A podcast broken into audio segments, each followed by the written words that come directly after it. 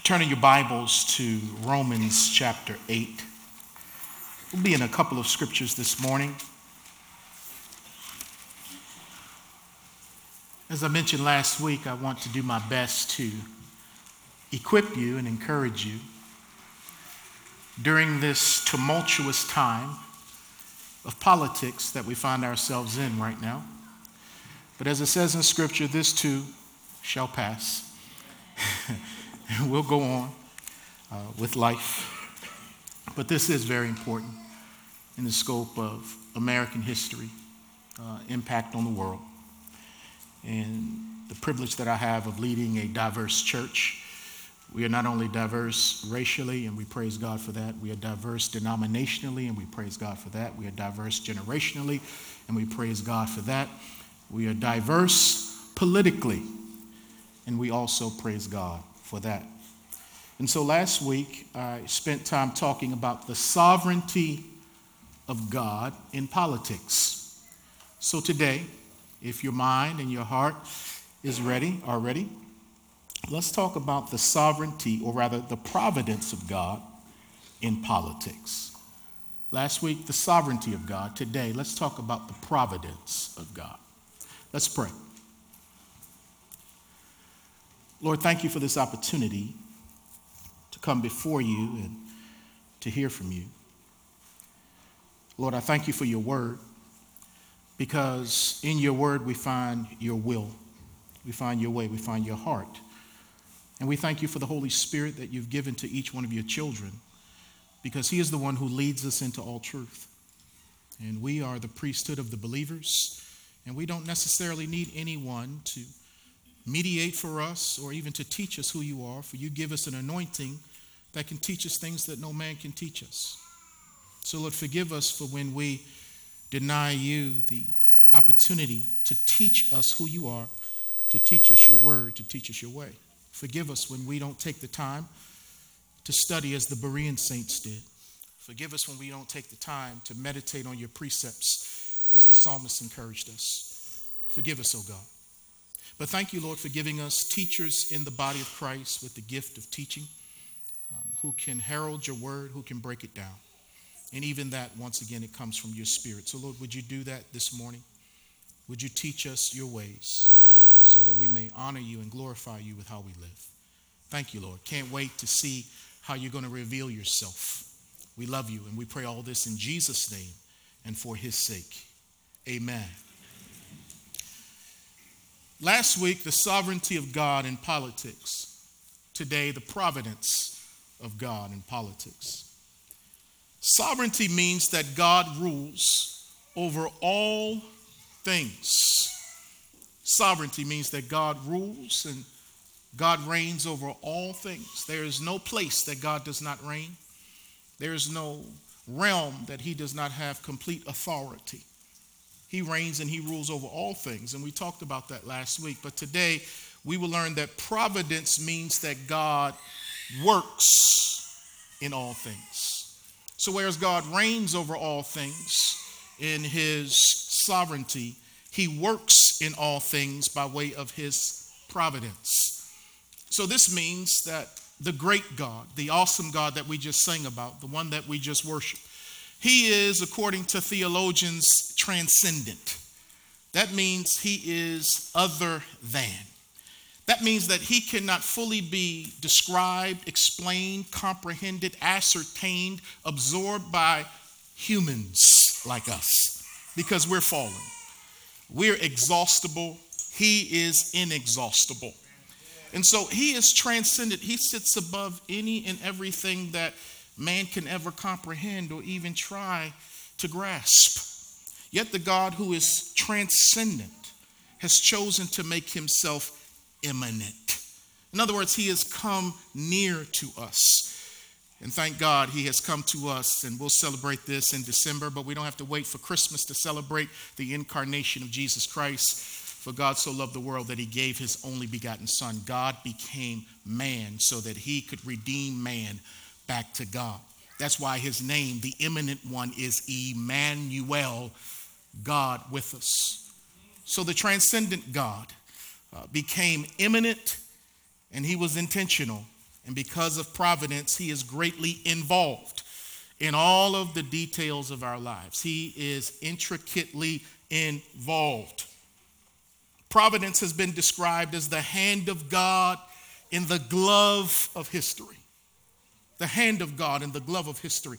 Providence is when God works in the events of life on macro and micro levels to lead everything and everyone to an end that ultimately brings glory to Himself. He works in everything so that ultimately He may be glorified in everything. So today I'm going to give you three biblical truths about God's providence, and I pray that it encourages you. That as we look up to the hills from whence cometh our help, our help comes from the Lord, the maker of heaven and earth. I pray that we would look up today and get a fresh vision of God because so often we're busy looking at ourselves, looking at our circumstances, looking at what's going on in the world, watching CNN, watching MSNBC, watching Fox, and we become inundated and we can get sorrowful and we can get dejected. But I want us today to get a fresh view of God because if we can get a fresh view and a glimpse of who He is, it can give us encouragement as we walk through the valley of the shadow of politics. So, the first thing we'll see today is that providence is when God works in all things, even bad things for his glory, and listen to this, and eventually for our good. That's amazing. There's that old saying that our God is the God who can take lemons and make some show enough sweet lemonade out of it. He can work in anything, even bad things, for his glory and eventually for our good. That's where Romans 8:28 comes in, where Paul, writing under the inspiration of the Holy Spirit, said, and we know, we know, we got to know some things. We know that some things. Uh, every now and then, some things. No, no, no. We know that all things work together for good to those who love God. Anybody love God in the house today? Anybody love God? Amen, amen, amen. So, because you love Him, there's a calling on your life. And so he goes on to say, for those who love God, to those who are called according to His purpose. So God has gone on record as saying that all things are going to work together for good. Now, sometimes when I try to play God, I know no one else ever tries to do that, but I get stressed out and anxious when I try to work things together. And I quickly find out that I don't have omnipotent ability to, to make it all come together. And, and I try to use my limited resources and I, I try to do what I can, but I, oh, I just can't handle trying to play God. So then I step back and I let God be God because God is the one who's going to make all things work together for good. He is the God behind the scenes, pulling the strings, making it all work out. He's working with a heavenly blender, if you will. You know what a blender is? Before blenders came, mama had to sit up in the kitchen and, you know, work that thing in that bowl, you know. She would take, because to bake a cake, you need a bunch of different ingredients, right? So my cake bakers help me out. You need a little bit of sugar. You need some butter. You need some flour. What else you need? Eggs. Gotta have eggs, right? What else you need for making a cake? What, what you say, Paul? That's cheating, man cake mix, cinnamon, nutmeg, all that good stuff, right? But it's no good unless it's all what? Blended together, mixed together, worked together. And the working together, sometimes the butter can say, oh, that whisk hurts or that blender hurts, or, or that sugar can say, We like staying together. Why are you spreading us out all over this whole situation? Why are we, uh, I'm, I'm going to make up a preacher word, why are we coagulating throughout the whole thing here? But sometimes, in order for things to work together, you know, it's got to be stirred up a little bit. And if I can trust God as the potter, I can surely trust Him as the baker of my life, and, and He can get this thing together. I may not see it now, it may not be going the way I want it to go, but if I believe that He is the God of all providence, He's going to work it together for His glory and for my good. Oh, if Travis Greene were here this morning, I think he'd sing it. All things things are working for my good. Yeah. Uh, he's intentional. Oh, I sound pretty good, didn't I? Oh! Y'all ain't right. Y'all ain't right.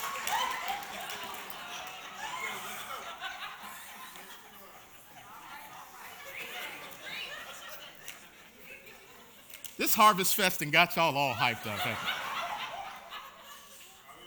But all things, all things. So that means the painful things, the hurtful things, the things that were beyond your control when you grew up, the things that happened to you, the things that harmed you. All means all. And that's all all means. And when Paul wrote this, like any preacher, like any Christian, you're going to be tested on what you affirm. So when we say amen, we're going to be tested on whether we really believe it is so or it is true, which is what amen means. And so, Paul, you wrote that all things work together for good. Do you really believe that? Because you know, the Romans said to Paul, Paul, if you keep on preaching that word, we're going to throw you in prison. And Paul said, That's all right. It'll just give me an opportunity to witness to the guards because all things work together. Well, Paul, since you don't mind going to prison, we're going to kill you. That's all right, man, because to die is gain. All things work together. Well, okay, Paul, you don't mind going to prison, you don't mind dying, then we're just going to let you live then. Paul would say, Oh, you really made a mistake because to live is Christ because all things work together for good. Oh, you don't mind going to prison, you don't mind dying, you don't mind living. We're just going to make you suffer. Somebody pull out the whip and somebody start beating this man right now. And Paul would say, uh, It's okay. Uh, I reckon that the sufferings of this present age are not worthy to be compared to the glory that shall be revealed to me. So the more you whip me here, the more crowns I'm going to get in glory because all things work together for good. It's almost like dropping a cat from this balcony right here. If you drop a cat from this balcony, it is going to land on its feet by virtue of how God created it. And because of who we are in Christ, resurrection power is in us. No matter what we go through, we're always going to land on our feet as God's people. And our heads should be held high because we have God on our side. My God. We see this working in the life of Joseph as far as all things, even bad things working, because his brothers sold him into slavery when he was 17 years old. And the Bible says in Genesis 45, verse 5, where Joseph said, But now do not therefore be grieved or angry with yourselves. He's talking to his brothers, because you sold me here. For God sent me before you to preserve life. You see, in the midst of that trial, he had to reconcile some things with God. No one likes being sold into slavery, yet alone being sold by their own family members. But while he was going through, the Bible says that God was with Joseph and God was with Joseph. So the transcendent was very immanent. God was with Joseph. And Joseph learned some things about God when he was in jail that he could not have learned about God on the mountaintop. And so he learned that although my brothers, you sold me, the God who's in all control because he is sovereign, the God who is present because he's provident, he's the one who ultimately sent me. You sold me, but he sent me.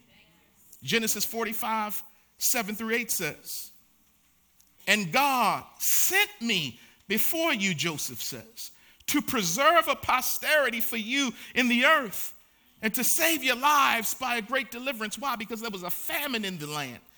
So now it was not you who sent me here, but God.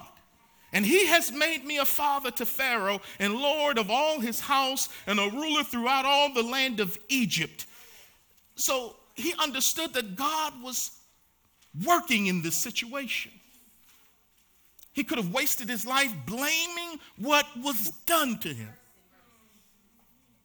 He could have talked about how his father and his mother let this happen and, and how they didn't come search for him and, and all of this. But he said, wait a minute, my times are not in the hands of men, my times are in the hands of God. And anything that man does to me, God allows men to do to me. And I'm going to trust that God is good and that God has a plan in spite of the pain. So he says in Genesis 50, verse 20, he says to his brothers, he says, But as for you, you meant evil against me now. But God meant it for good in order to bring it about as it is this day. In other words, he's working it out. God worked this out, as you see to this day, to save many people alive. So, with providence, our steps are ordered even when things get out of order. When you're in there complaining about the traffic on 65, maybe God worked that thing out so you weren't in the accident that happened on Highway 65. Oh, my providence. God can still hit a bullseye with a crooked stick. With providence, God will get us where He wants us, even if we take the scenic route. I'm going to say that one more time. He's going to get you where He wants you for His glory, even if you decide to take the scenic route. That's called His permissive will. You know, God has a good and perfect and pleasing will, but we don't always like to take plan A. We usually like to go through door B, C, D, F. And God is a good God. He'll never leave us, He won't forsake us. Even when we may leave Him and forsake Him, His love is unconditional. and He has a plan. And He's going to get us to where He wants us, even if we take the scenic route. Secondly, I want you to see that providence is when God works to provide a way when there seems to be no way. I said that He's involved in the affairs of men. As the old folks like to say, God sits high, but He what? Looks low. He cares about the hairs that are on our head, and we know for some of us that's not a hard count for God, but God does care about everything that we go through, and He has a way of making a way out of no way. He'll allow us to hit a dead end in life, which will force us to look up and say, Help, Lord. And God will come in and save the day. Now, He may not come when you want Him, but He's always on time. Providence and God's timing, it's amazing how it all works together. You see, God provided a ram for Abraham right when he was about to kill his son Isaac, the son of promise. It was a test, and God interrupted the test when he saw that his student had passed. And he didn't need to shed the blood of Isaac, but there would be a sacrifice that day. And there was a ram, the Bible says, caught by its horns in a thicket. And he went and took the ram and sacrificed the ram in the place of his son Isaac.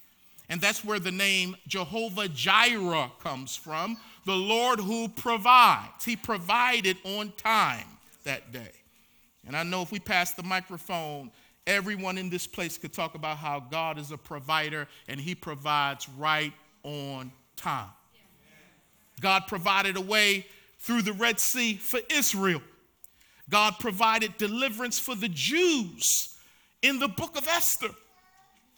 In the book of Esther, you see the fingerprints of God all over the book, even though the name of God is not mentioned one time in the book of Esther. Think about that now. The name of God is not found in the book, but his fingerprints, his providence, his ability to work in all things is very, very obvious. Now, I love this book because although the, the name of God is not found, his presence is found. And you, you see his, his providence working when Vashti says, Look, I'm not going in there to the king. He done got smashed, and uh, he want me come in wearing my crown, and he wants to parade me in front of his guests. Vashti said, I ain't going. And so they ended up having a beauty pageant to get another queen, and that queen ended up being Esther, who did not reveal her ancestry that she was Jewish.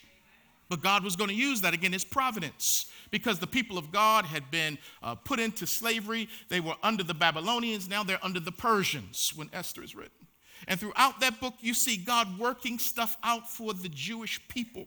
So much so that when Haman tried to kill all of the Jews, Providence in the book of Esther had it worked out that on the night when the king could not sleep, he said, Somebody bring me the Chronicles so somebody can read them to me and put me to sleep. But as the chronicles are being read, he hears about a Jew named Mordecai who saved his life from a plot that was trying to kill the king.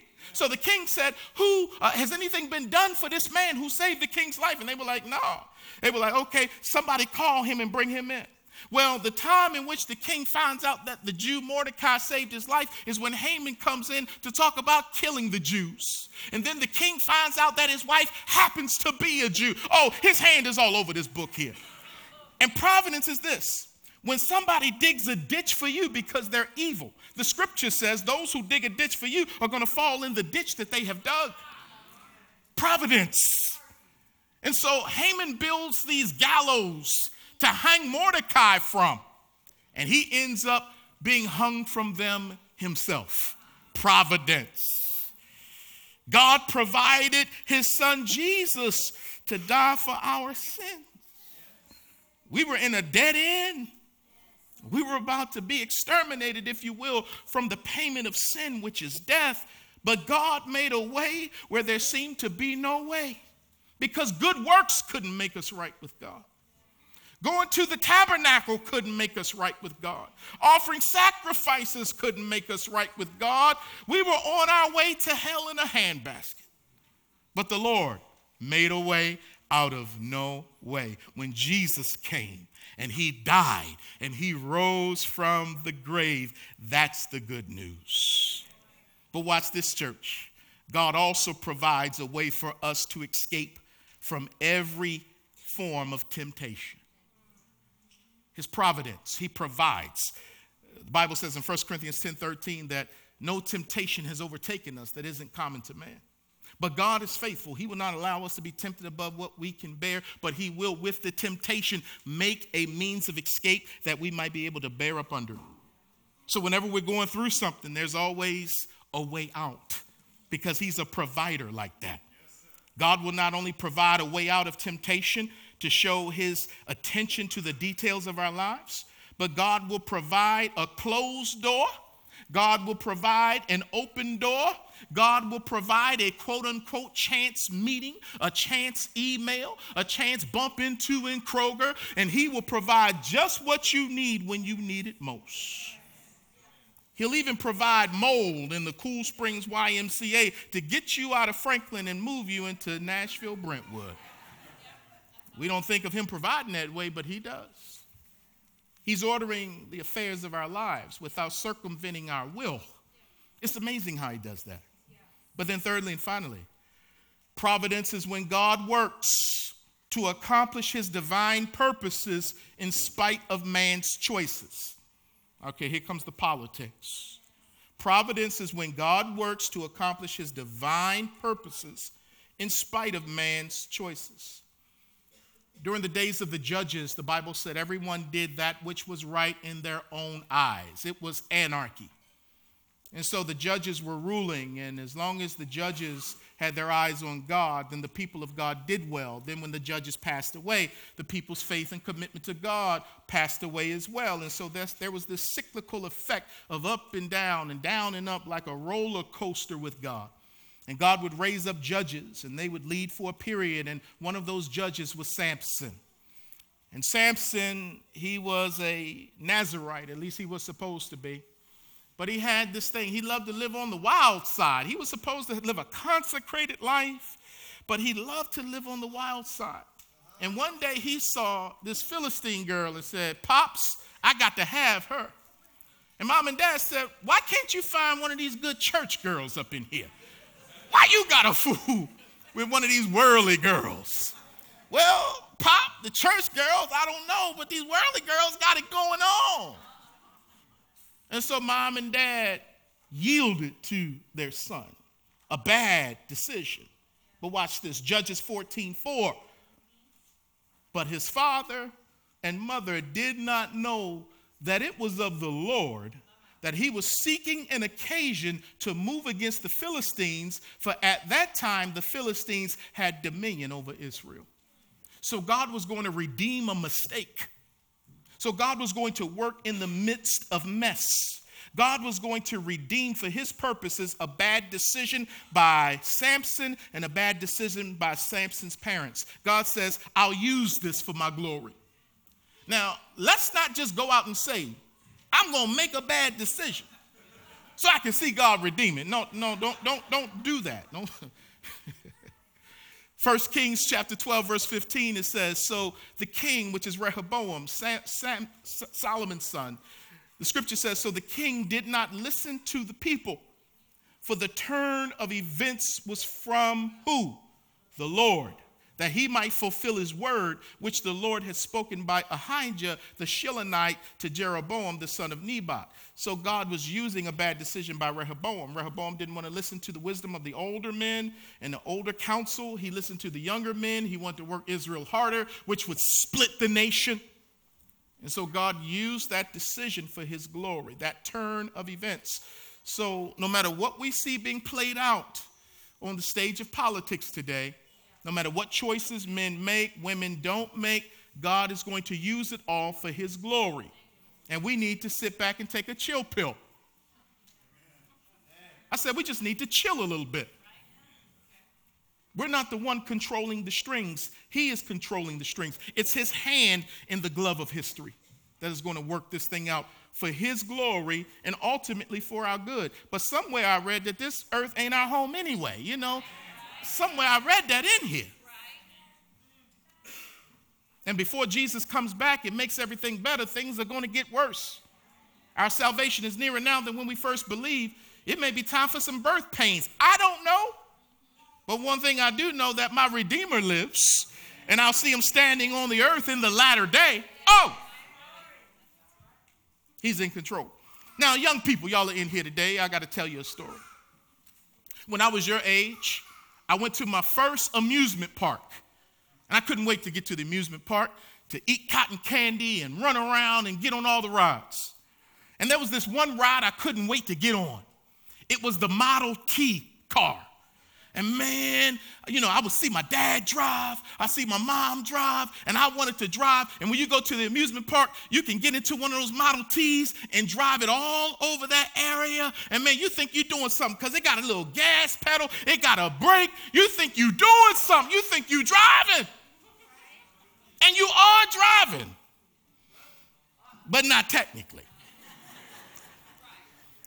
Because underneath the Model T, is a guide rail. And no matter where you try to go, some kid want to try to jump off the track and go somewhere else, but you can't jump over the guide rail. No matter what you do, that guide rail is going to take you all the way to the end of the ride. You may want to go this way, but the guide rail ain't going to let you. So you're going to end up where the people who designed the ride wanted you to be when you first got in the ride. I'm here to let you know you think you're driving but you really ain't driving. You think you're hitting the gas and hitting the brake and trying to jump the track, but we ain't talking about the guide rail. We're talking about the guard rail. He gonna get you where he wants you to go. You think you in control of your life? No, he's in control of your life. He's the God of providence. So it's best just to work with him and follow the roadmap called the scripture and walk in his will. John 19, verse 12, it says, From then on, Pilate sought to release him, speaking of Jesus. But the Jews cried out, saying, If you let this man go, you are not Caesar's friend. Whoever makes himself a king speaks against Caesar. John 19, verse 15. But they cried out, Away with him! Away with him! Crucify him! Pilate said to them, Shall I crucify your king? The chief priest answered, We have no king but Caesar. If that's not politics, I don't know what is. The people of God who have been called out to be his unique people, monotheistic, worshiping one God with a moral code called the Ten Commandments. And these are a unique people, circumcision as a sign of the covenant with Abraham Yet, in the midst of this moment where they did not want to support Christ Jesus, they jumped on a political bandwagon and said that they have no king but Caesar. And they handed over the king of the Jews, Jesus Christ, to be crucified. So the question is did politics get Jesus crucified? Did politics get him crucified? The answer is Yes and no. Yes and no. Politics was involved, but ultimately Jesus died because of God's providence. Acts chapter 4, verses 27 through 28, the scripture reads For truly against your holy servant Jesus, whom you anointed, both Herod and Pontius Pilate, with the Gentiles and the people of Israel were gathered together to do whatever your hand and your purpose determined beforehand to be done. I can't understand it all. I can't understand how it works. Man is going to be political, but God is going to be providential. And so I have to trust him that nothing is going to happen without his permission. There are no mistakes with God he will somehow use man's will without again circumventing man's will in order to see his will accomplished. It is a mystery. And Jesus went on to say, Nobody's going to take my life from me anyway. I'm going to lay it down. And when I lay it down, I have authority to do what? Take it back up again. So Jesus is in control even when things seem to be out of control. And the same is true for your life and my life. When things seem like they are out of control, God is still in control. And He can speak cosmos out of chaos. He can speak order out of disorder. But sometimes, like we sang today, through the storm, He is what? Lord. Because anybody can worship when the sun is shining like today. God want to know, in the words of New Edition, can you stand the rain? Somebody got that. Somebody got that. In conclusion, before trunk or treat, pastor working to a close. Sovereignty means that God rules over all things. And providence means that God works in all things. Therefore, in regard to politics or anything else, God is in control. Providence is when God works in all things, even bad things, for his glory and eventually for our good. God works to provide a way when there seems to be no way. And God works to accomplish his divine purposes in spite of man's choices. That's my God. That's my King. And Jesus said in John chapter 5, verse 17, He said, My Father has been working and so am I. He equated himself with God because he talked about God on such intimate and familiar terms. And we know that God, the Father, Yahweh, has inexhaustible authority, that he is God. And Jesus says, just as he is working, I am working too. He equated himself as the I am. And we know, according to the book of John, he is the I am because the I am is not only made of one person, it's made of three co equal persons Father, Son, and Holy Spirit. What's the point? Jesus is working. He's working. There will never be a time where he is not working. He won't fall asleep behind the wheel because the God we serve neither sleeps nor slumbers. His attention, he gives us his full attention and he is in control. So when you go to the polls and when you pull that lever, you punch that thing, just recognize that God is at work. No matter what you may do or what man may do, he is at work. Let's pray. Lord, we just want to rest. Just like the disciples should have rested when they were in the storm on the Sea of Galilee, but they panicked. And they thought that boat was going to sink, even though you were in it with them and you told them we're going to the other side. They panicked. Lord, forgive us for panicking. Forgive us, Lord, for being ruled by what we see as opposed to persevering because we see you, the invisible God. Forgive us of being so natural, so carnal, so fleshly at times. Forgive us for being argumentative. Forgive us, Lord, for succumbing to the fear mongering. And forgive us, Lord, for jumping into classism and divisiveness that we see in the world. Forgive us. Lord, you've called us to be in this place, but not of it. We participate in politics, Lord, but we know ultimately, Lord, where our citizenship lies. So help us, Lord, to encourage others with this word today. May it just not be for us. Maybe tomorrow at the break room, maybe we can share a little bit about what we're learning. Maybe this week we can meditate and memorize some scriptures because forget what's going on in the White House. Many of us are struggling with what's going on in our house. So, Lord, I thank you that you're here with us. What an amazing, amazing God we serve. We love you, Lord.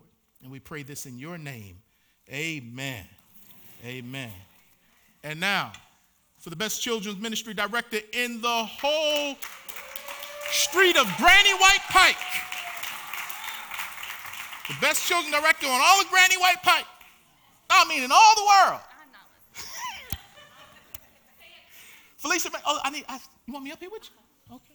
Dorena, can you come up here for just a second?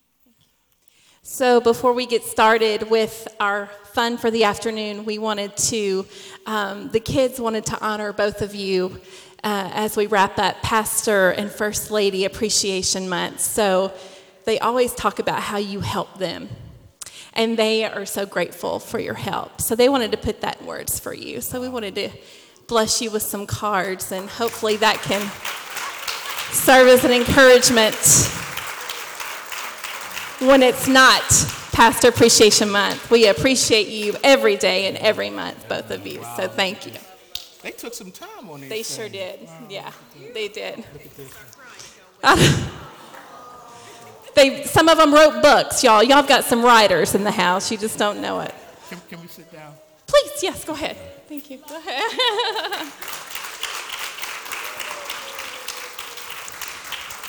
Okay, all right. So if you are participating, if you have a vehicle in the trunk or treat, um, you're now dismissed to go ahead to the back and start decorating your trunk. Yeah, that's fine. Any door's fine. That's fine. We're so excited. I love standing here and seeing all the bright faces and the excitement going on um, as we transition. Also, um, for us that we don't have a vehicle in the trunk or treat, um, when I dismiss you, you will go to the fellowship hall to eat your lunch. And then um, I'm going to go ahead and, and dismiss us in prayer. So if you have a car that's participating in trunk or treat, you may go to the back parking lot now and begin to decorate it. If you're not decorating a vehicle, keep your seat for just a second. And when we dismiss, you may go to the fellowship hall to eat your lunch as we transition. I saw some cheers for lunch out there um, as we transition with fire trucks, police cars, things like that. So um, I'm going to pray for us and then we'll be dismissed. Father God, thank you for this day, Lord, and thank you for this church family. Um, thank you for all the people that have contributed to this day, Lord, and Thank you for our pastor that's not afraid to get up in the pulpit and preach about the real stuff of the world and show us where it is in the Bible, Lord. We're just so grateful to sit under an honest pastor, a real pastor, Lord.